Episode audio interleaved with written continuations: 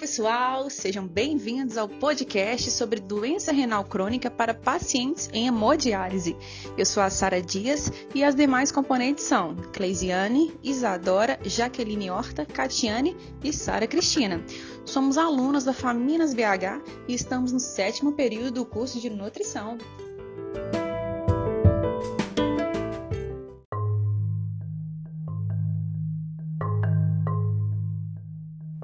Vamos falar um pouquinho sobre a doença renal crônica?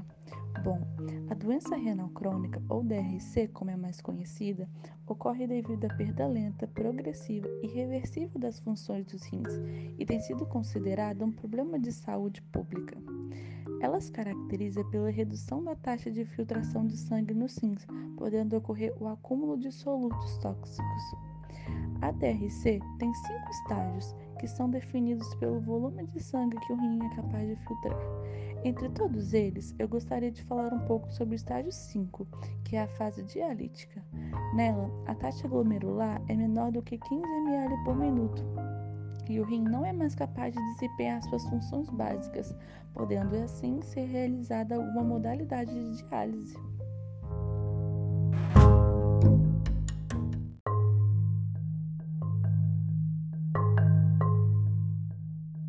Pessoal, vou falar um pouco sobre as causas da doença renal crônica. Há duas doenças muito comuns e incidentes aqui na população brasileira que está diretamente relacionada com essa doença.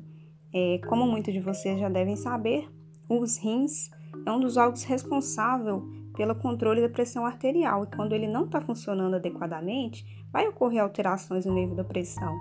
E essa mudança também irá sobrecarregar os rins.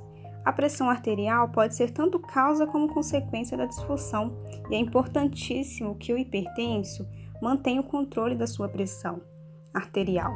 Já o diabetes ela pode danificar os vasos sanguíneos dos rins, que irá interferir na funcionalidade deste órgão, interferindo na filtração do sangue. Outras causas são nefrite, cistos hereditários, infecções urinárias recorrentes que danificam o trato urinário e doenças congênitas.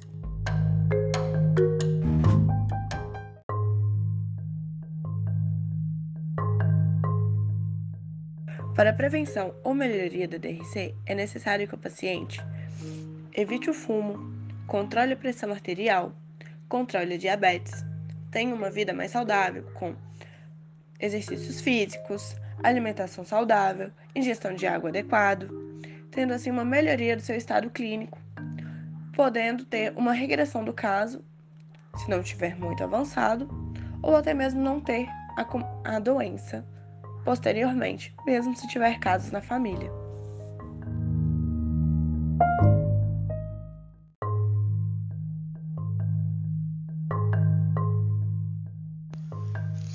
E agora vamos falar um pouco sobre o tratamento do paciente renal em hemodiálise.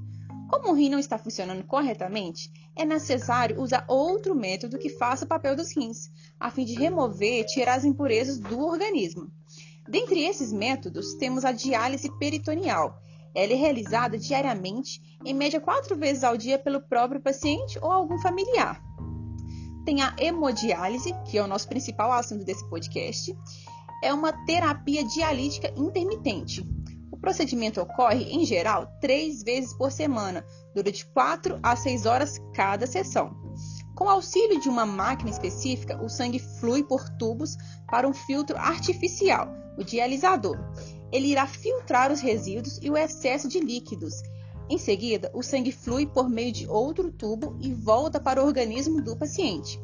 Ah, esse procedimento é feito por meio de acesso por catéter, fístula arteriovenosa e próteses. E no último caso, é indicado o transplante dos rins. É importante ressaltar que esses tratamentos mantêm a vida, porém não curam a doença. E lembre-se, é fundamental se conscientizar pelo tratamento e pela vida. E você, familiar, também é muito importante nesse processo.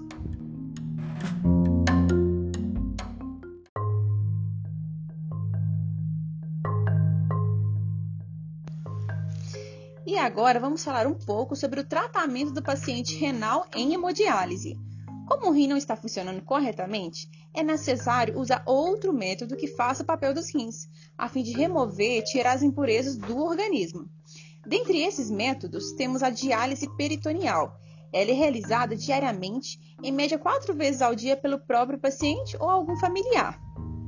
Tem a hemodiálise, que é o nosso principal assunto desse podcast. É uma terapia dialítica intermitente. O procedimento ocorre, em geral, três vezes por semana, durante quatro a seis horas cada sessão. Com auxílio de uma máquina específica, o sangue flui por tubos para um filtro artificial, o dialisador. Ele irá filtrar os resíduos e o excesso de líquidos. Em seguida, o sangue flui por meio de outro tubo e volta para o organismo do paciente. Ah, esse procedimento é feito por meio de acesso por catéter, fístula arteriovenosa e próteses. E no último caso, é indicado o transplante dos rins. É importante ressaltar que esses tratamentos mantêm a vida, porém não curam a doença. E lembre-se, é fundamental se conscientizar pelo tratamento e pela vida. E você, familiar, também é muito importante nesse processo.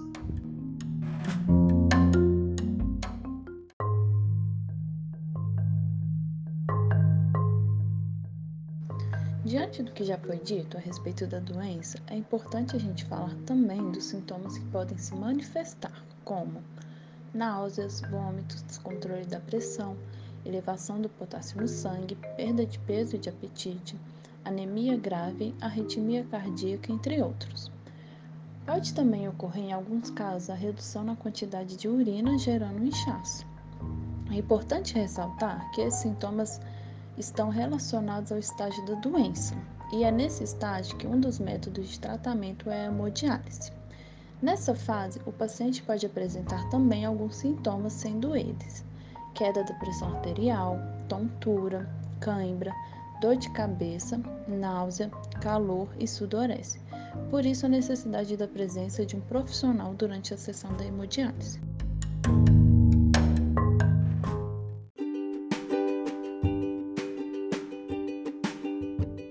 Então, pessoal, gostaram desse podcast? Se sim, não esqueçam de compartilhar para que mais pessoas conheçam um pouco mais sobre esse assunto. Muito obrigada e até mais!